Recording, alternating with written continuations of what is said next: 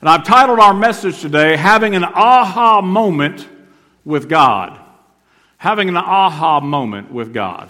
Now, most of us may be familiar with that term. What is an aha moment? And I'm going to share with you through the scriptures in a moment where I understood God leading us today to understand what is truly an aha moment that we as a church, as the body of Christ, need to have in understanding who God is. And Second Kings gives us a great example of the opposite, the antithesis of an aha moment, but rather I would say an Ahaziah moment. Ahab's son, King Ahaziah in Samaria. We're going to define that in just a moment as we read the text together, but let me share with you Webster's definition of what an aha moment actually is. An aha moment would mean a moment of sudden realization, inspiration, insight, recognition, or comprehension. It's almost like all of a sudden you realize when your wife looks at you, you did something wrong, right? We know what that moment's like. All of a sudden, we realize what I just said has now gotten me into trouble, right? We can all resonate with what that is. That aha moment where you realize the light bulb just came on and I realize I'm in trouble, right? Or I realize something profound that I never saw before. I've often heard the scripture, people will get excited and they say, Pastor, Pastor, Pastor, guess what I read?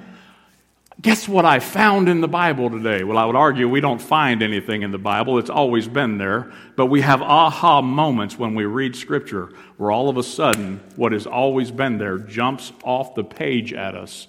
And we see it anew as if we have read it for the very first time ever through the lens and the mind of Christ we come to an aha moment. So I want to share with you today an aha moment that I had in studying, an aha moment that we're going to see together of who God is and just how amazing God is. And we will all walk away, I hope, with a few aha understandings about the Word of God. So let's turn to our, our text of Scripture today, and we're going to shorten it, and we're going to read just verse 3. Now, I'm going to walk you through verses 1 through 18 as I explain the text, but together we're going to read verse 3, and I'm going to unpack what is going on here with Ahaziah, Elijah, and what the, Lord, the angel of the Lord is doing through Elijah to bring Ahaziah to an aha moment. And I'd argue you and I today to an aha moment from the Word of God. Picking up in verse 3 of 2 Kings chapter 1. But the angel of the Lord said to Elijah, the Tishbite, Arise Go up to meet the messengers of the king of Samaria and say to them, It is because, is it because there is no God in Israel that you are going to inquire of Beelzebub, the God of Ekron? If you would join me as we pray over this message today. So, Father God, we thank you for your word. We thank you for its timelessness. We thank you for the word of God that transcends culture that transcends our socioeconomic situation, that transcends gender, that transcends every circumstance that we may find ourselves in. The Word of God is the same yesterday, today, and forever. The truth is the same yesterday, today, and forever. And Father, we pray now that you will use this passage and this time for the edification of your body, the body of Christ. May we understand truly just how wonderful you are. We thank you. We praise you for this in Jesus' name. Amen.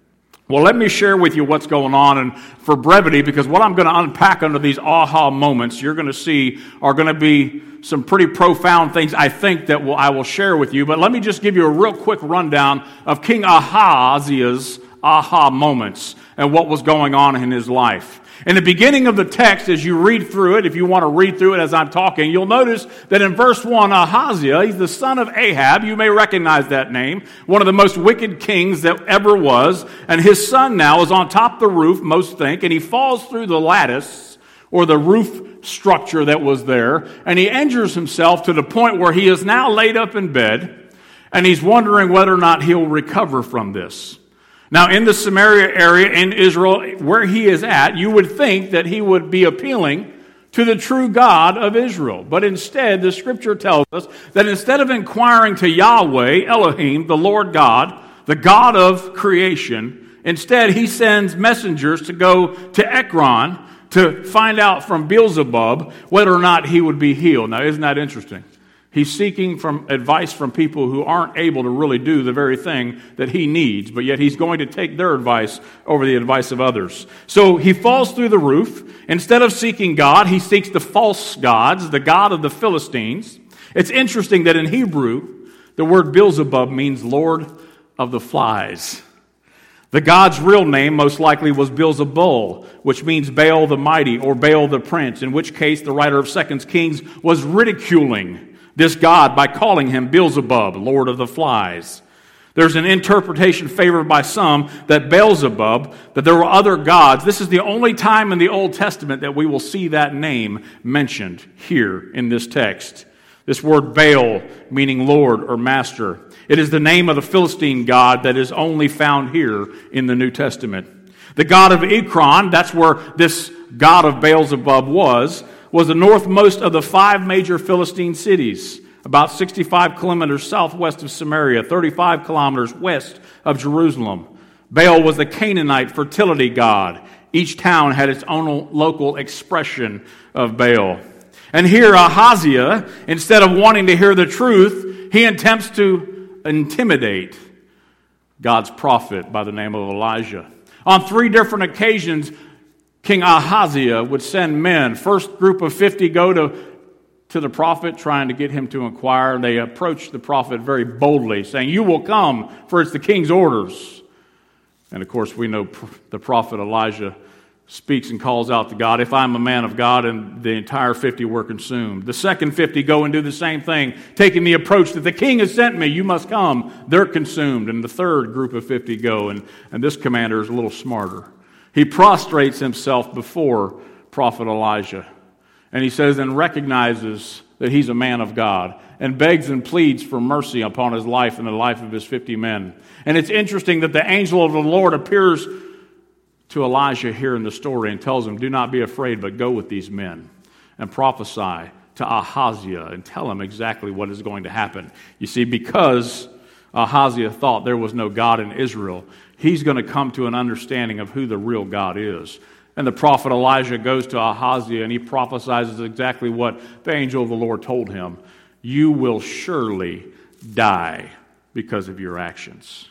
Now, it's interesting, the earlier moment that we see that term, you will surely die, takes us all the way back to the Garden of Eden in Genesis, where God told Adam and Eve, You may not eat from the tree of the knowledge of good and evil, for when you do, surely you will die. You see, Ahaziah doesn't recognize who the true God is, and he's seeking wisdom from people outside of God.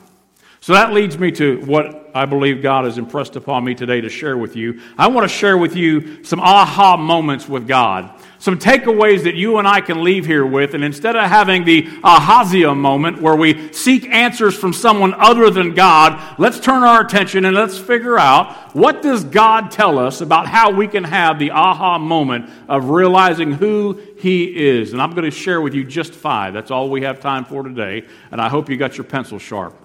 We're going to run through these. I'm going to give you references to every single one of them so you can go back and study them for yourself and have that aha moment of what God is telling His people about Himself and our trust we can place in Him. So let's start at the beginning of this. I want to share with you first off the aha of power to overcome.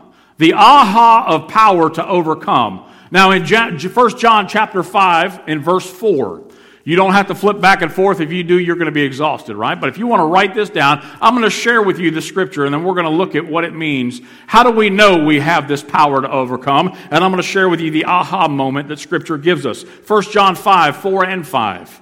For everyone who has been born of God overcomes the world. Did y'all hear that part of he overcomes the world? We love the scripture that we are more than conquerors through Christ Jesus.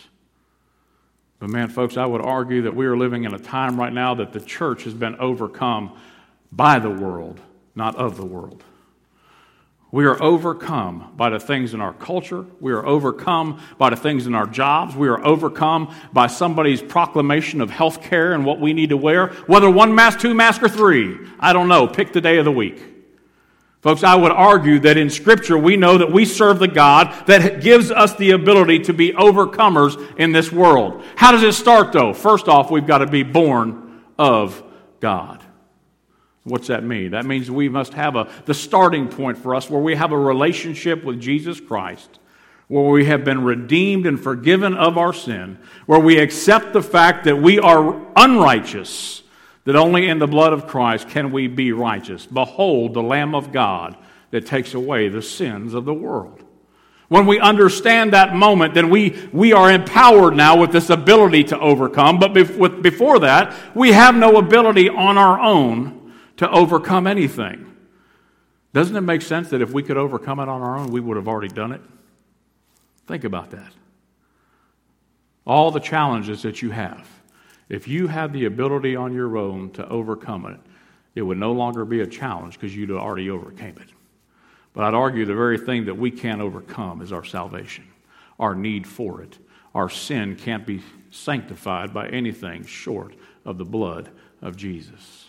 Folks, that's the beginning point, this aha moment that we have where the power comes from. 1 John 5 tells us in verse 4. But he goes on to say this, and this is the victory that has overcome the world, our faith. The faith that we have in God, not the God of Ekron, not the God of the Philistines, not the God of your 401k, not the God of your employment, not the God of your social status. But Christ Jesus has given us the ability to overcome. Why are we bound by fear if we truly believe what we say we believe? Folks, I am burdened, and I believe this wholeheartedly. It, it, there's, a, there's such a small percentage of Christians that are living their life like they believe what they say they believe. Because, man, the world has got a stranglehold on the church right now. And I'm not saying be unsafe. I'm not saying be unhealthy. I'm not saying don't take precautions. But, folks, we serve a God who is an overcomer, who rose from the dead who did something that no other prophet, no other false religion, no one else has done but Jesus. The tomb is empty. That's the God who has given you and I the power to be an overcomer through faith in Christ Jesus. Number two, we've been born by faith. He tells us that clearly. Number three, we come to that by believing.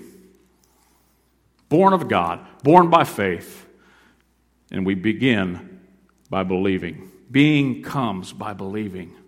The faith that we have to believe that God has given us this ability. As Jesus in Acts chapter 1 records for us in verse 8, you will receive power when the Holy Spirit comes upon you, and you will be my witnesses in Judea, Samaria, and the utter ends of the earth.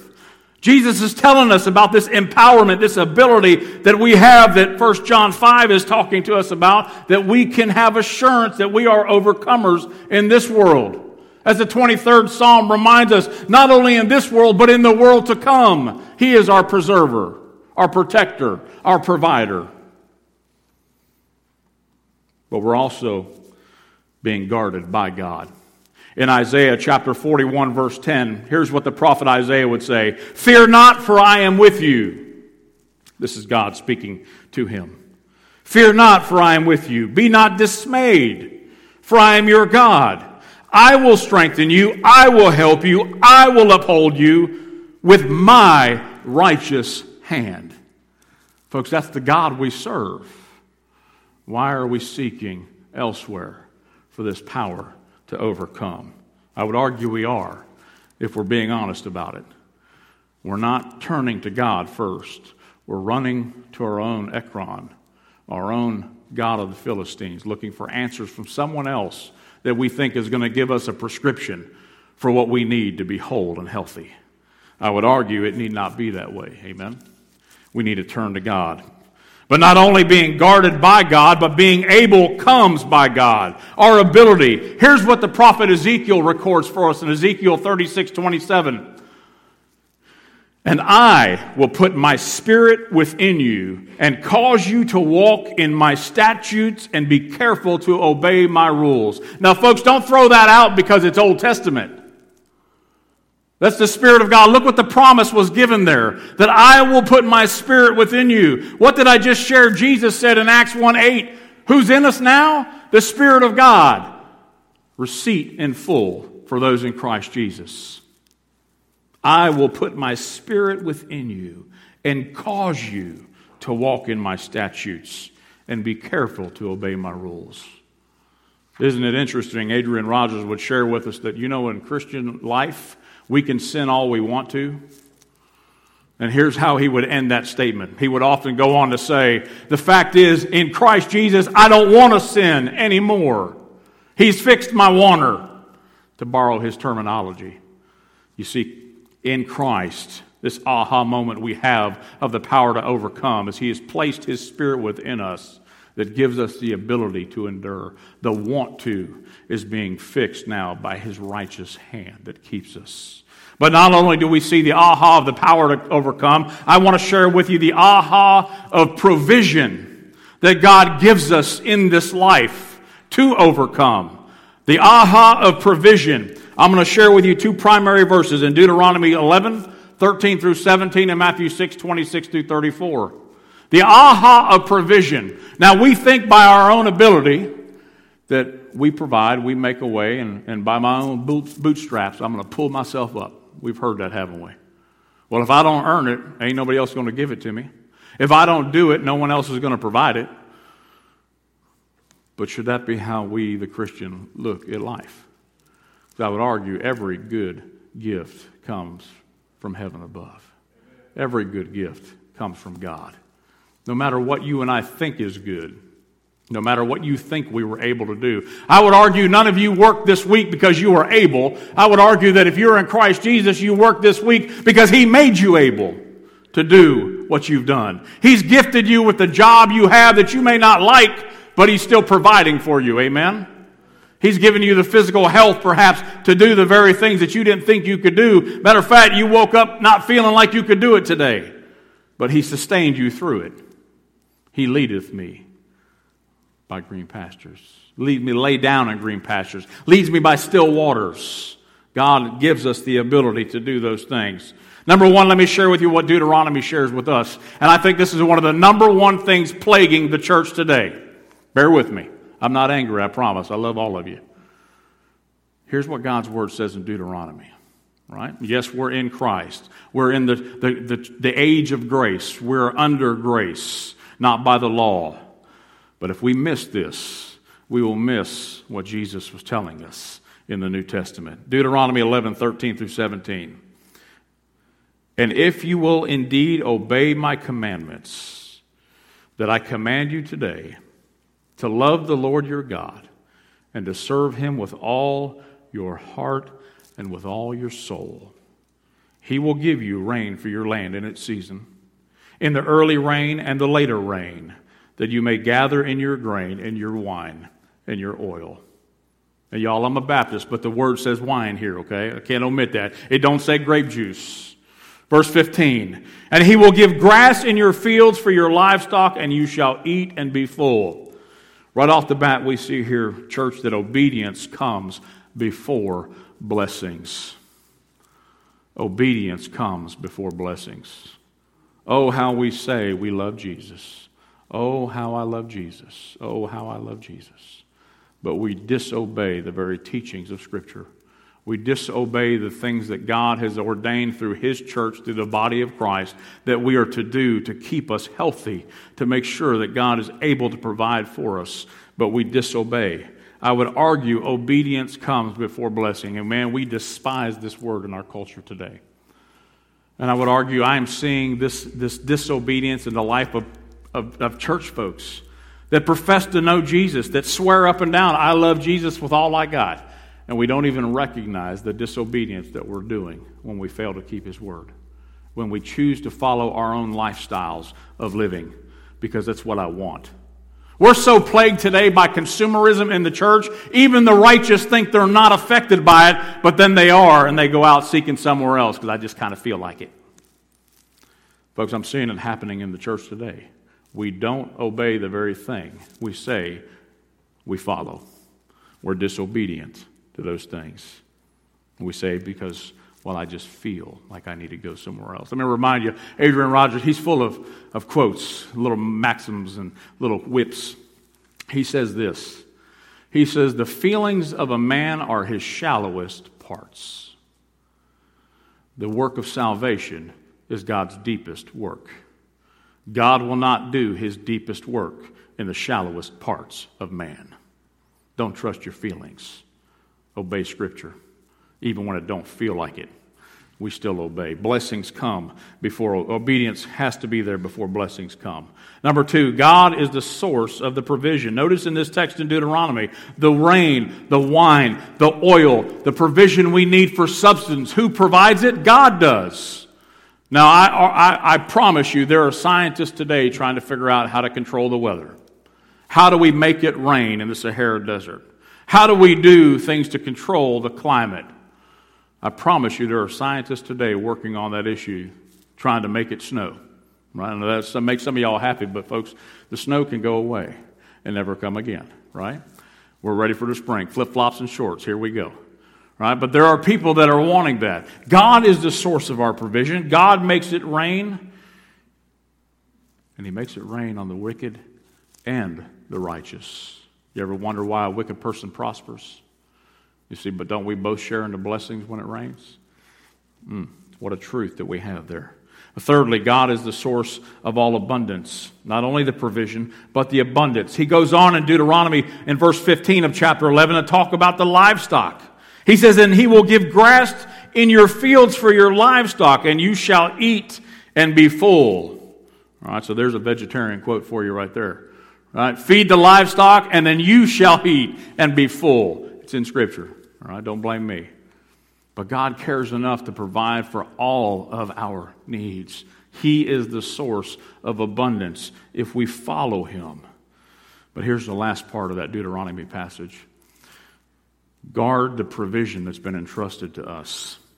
Why do I say guard it? Here's what he goes on to say in verse 16 through 17 Take care lest your heart be deceived and you turn aside and serve other gods and worship them.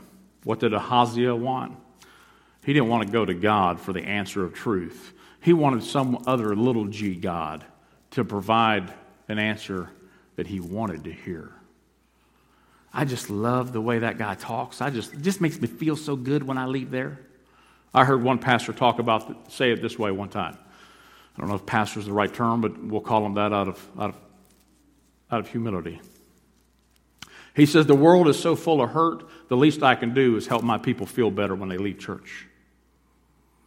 Now, there may be some truth in that as long as we're feeling better because Scripture says, Thus saith the Lord. And we take our hope and faith in salvation, not in what often we want in the prosperity gospel. Deuteronomy says, Take care lest your heart be deceived, and turn aside and serve every other God and worship them. Then the anger of the Lord will be kindled against you and he will shut up the heavens so that there will be no rain. And the land you will yield no fruit, and you will perish quickly off the good land that the Lord is giving you. Folks, we've got to guard the very thing that God has given us, His Word, locked away in our heart, that we may live by it and seek it daily. May we turn to the aha of God's provision instead of the Ahaziah's God of getting his ears tickled by hearing the things he wanted to hear. God is the God of provisions. Here's how Jesus would say it. We'll rein it back into New Testament and the words of Christ himself. Matthew 6:34. Therefore do not be anxious about tomorrow, for tomorrow will be anxious for itself. Sufficient for the day is its own trouble. The aha provision, folks. If God cares for the lilies of the field and the sparrows and the birds and the fox that have no den, no provision, they don't put up like we do. How much more will the God of creation care for you and me? How much more will He provide for our need? I didn't say our wants. Sometimes He gives us the desires of our heart too, doesn't He? Isn't that interesting how that happens? But God is the God of provision. Let me share with you the third aha moment that we see from Scripture that we can take and hold stock into the aha of God's protection upon you and I. The aha of God's protection. Number one, Psalms 91, 9 through 10 tell us about God being a refuge. These are words that we can associate with the God we serve. Number one, a refuge. Because you have made the Lord your dwelling place, the Most High, who is my refuge. No evil shall be allowed to befall you, and no plague come near your tent. Folks, that's, that's the protection that Scripture tells us about the God we serve. No plague will come near your tent. No evil shall be allowed to befall you. Our God is a God of refuge. I would argue this place that we come to is a refuge for us to be able to escape the things of this world and come into the very presence of God's people and the worship of God Almighty. Number two, though, the scriptures refer to God's protection as that of a shield. In Proverbs 30, verse 5, we see this Every word of God proves true. He is a shield to those who take refuge in Him. So we see a refuge, we see a shield. But he goes on to tell us a little bit more in a book that you may not read from very often. A guy by the name of Nahum. Nahum, chapter 1, verse 7, shares this about the Lord. He calls the Lord a stronghold. Now, a stronghold can be defined by something not easily overcome, something impenetrable. You ever remember growing up and hearing stories about Fort Knox and all the gold stored in Fort Knox? and how it was the most secure facility in the world, and no one would ever break into Fort Knox. You might rob Wells Fargo, but you won't ever get into Fort Knox. You see, it was a stronghold for the nation's gold reserves. Nahum says that in the Lord, let me read it for you the Lord is good, a stronghold in the day of trouble, and he knows those who take refuge in him. Folks, that's the God that we serve we who take refuge in him. Our God is a stronghold in our day of trouble. And Isaiah would close us out on this understanding of protection in Isaiah 43 2. And he would share that God himself is the protector. When you pass through the waters, I will be with you. And through the rivers, they shall not overwhelm you. And when you walk through fire, you shall not be burned does the name Shadrach, Meshach, and Abednego come to mind here? Who were thrown into the fiery furnace because they refused to worship a false God. And inside there, the guards were taking them up to throw them into this fire that burned 10 times hotter. The guards themselves were consumed because the fire was so hot. And when they looked in, what did they see? In the fire, there were four there, not three the Spirit of God. Many say Christ Himself was amidst those three who worshiped Him. I will be with you, and through the rivers they shall not overwhelm you. When you walk through fire, you shall not be burned. They came out of that inferno unscathed, not a hair on their head, none of their clothes singed at all. No smell of smoke and fire. Folks, I don't know about y'all, but I can't sit around a campfire and go home and not smell like fire. And it didn't even touch me. Shadrach, Meshach, and Abednego, who served the true God, Yahweh Elohim, came out of the fire untouched. There's your evidence, there's your proof that the Word of God is true. When you walk through fire, you shall not be burned, and the flame shall not consume you. Notice it doesn't say you won't walk through fire. Church, it says when you go through it. There's going to be fire. There's going to be persecution. There are going to be things in life that stretch us to our core. Remember, rubber band serves no purpose unless it's being stretched around the very thing that it's intended for. Folks, you and I have the protection of God. He is a refuge, He is our shield, He is our stronghold, and He is our protector. A vaccine is not your protector as good as it might be. A mask isn't your protector as good as it might be. Your retirement account and your medical insurance isn't your protector as good as they may be, as necessary as it may be in the world we live. God is our protector. God is our ultimate source of all protection. Number four, though, let me share with you a fourth aha moment we can take from Scripture the aha of healing. The aha of healing. Now, we have a prayer meeting, and, and from time to time we, we lay hands on folks because Scripture tells us to do this. Let me share with you James 5 14 and 15. of what Scripture says is required when there's sickness amongst the body. Sickness amongst the body. when sickness comes, we're not to fear when it happens. We know it's going to happen. That's why it's being addressed here in James 5:14. Is anyone among you sick? Let him call for the elders of the church and let them pray over him, anointing him with oil in the name of the Lord.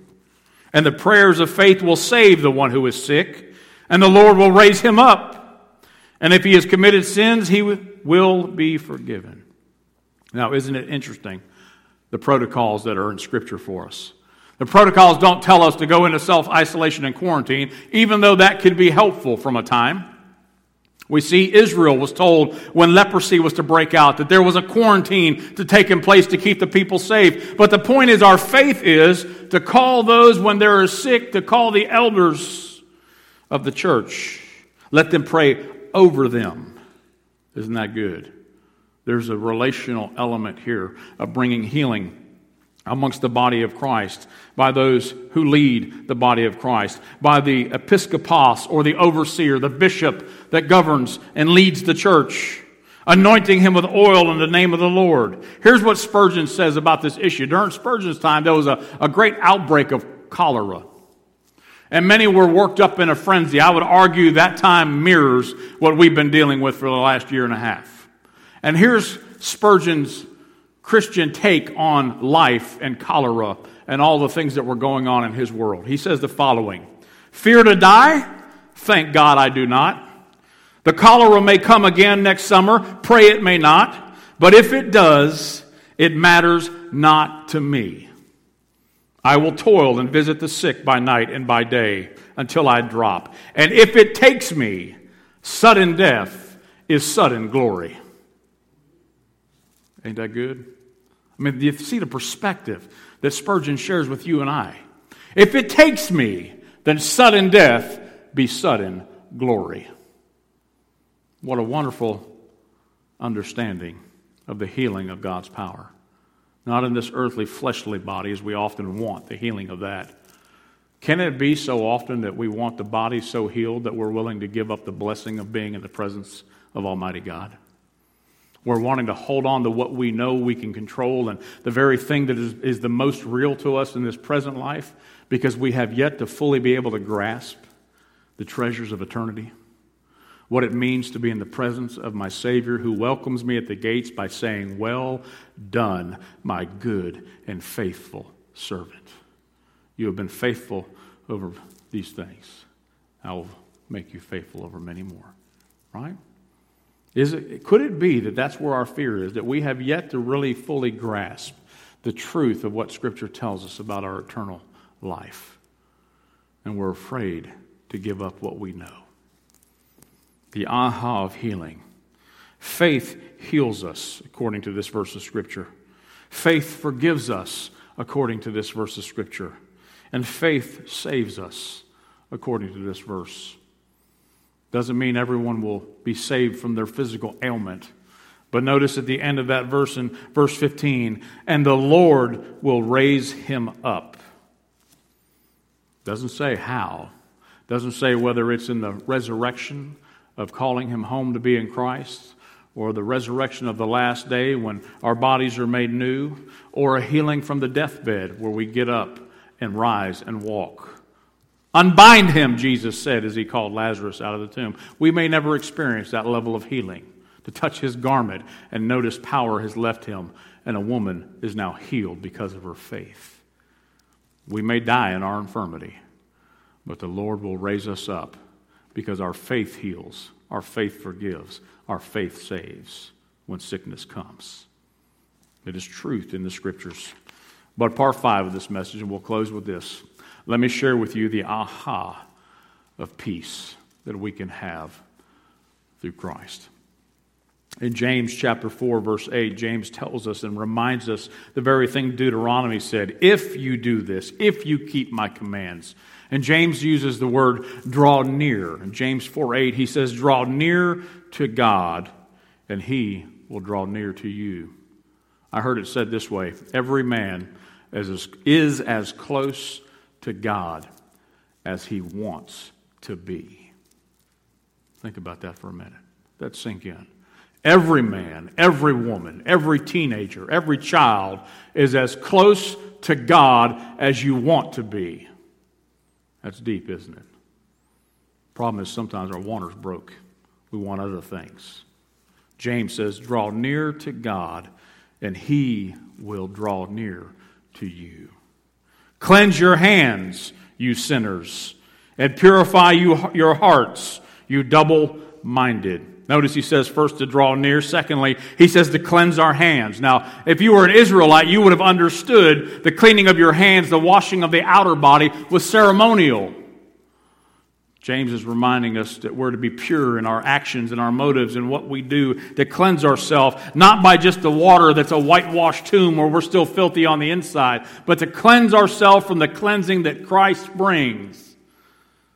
For as though my sin be as red as scarlet, it has been washed white as wool.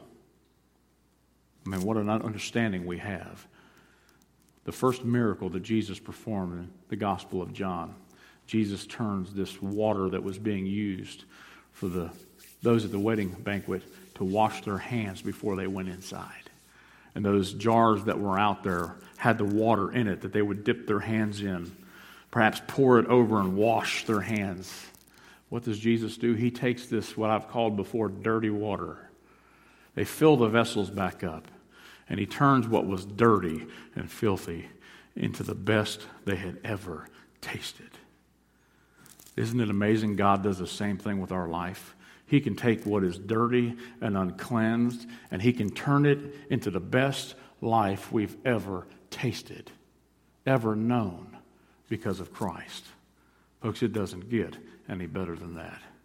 I'd say instead of waiting for the best to come, let's live the best we can today, knowing that God has given us that ability to draw near to Him and He will draw near to us, to cleanse our hands through the blood of Christ, to purify our hearts, what drives us,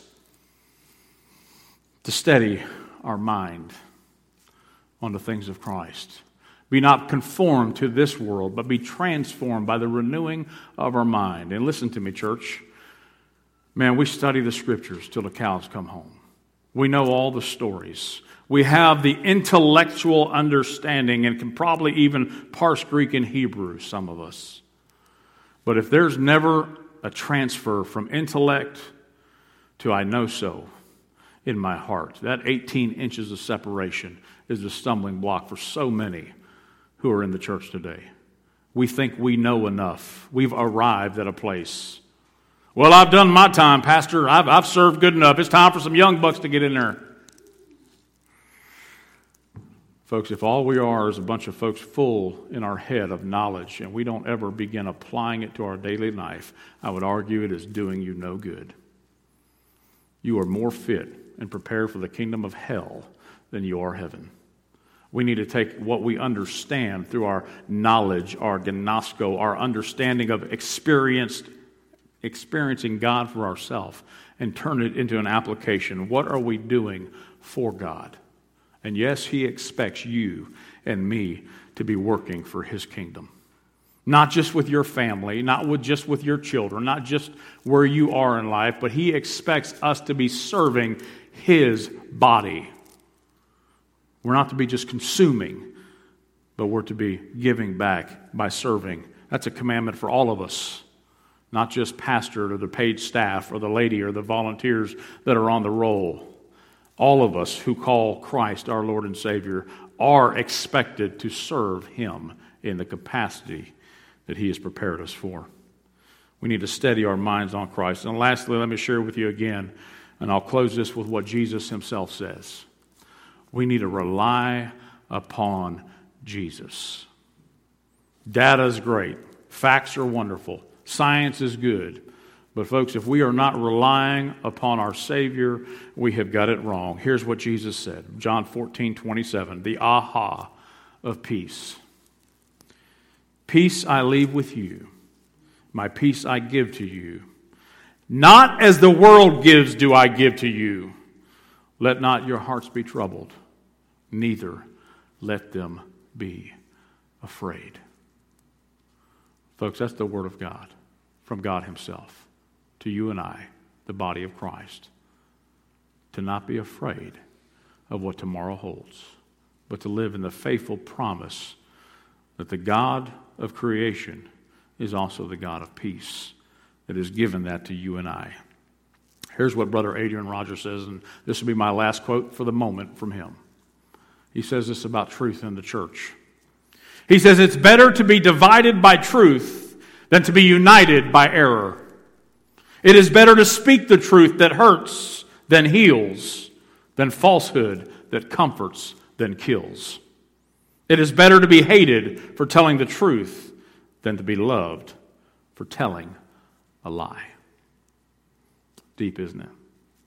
So let me close our service today by asking you, in all that I've shared with you, in all that Scripture reveals, what is your aha moment in life? Are you trusting God in all of these areas? Or are we trusting the world? Are we trusting our systems? Are we trusting our science? Take heed of all things. But may we not be an Ahaziah, but rather have an aha understanding of who God is and his sovereignty over all things.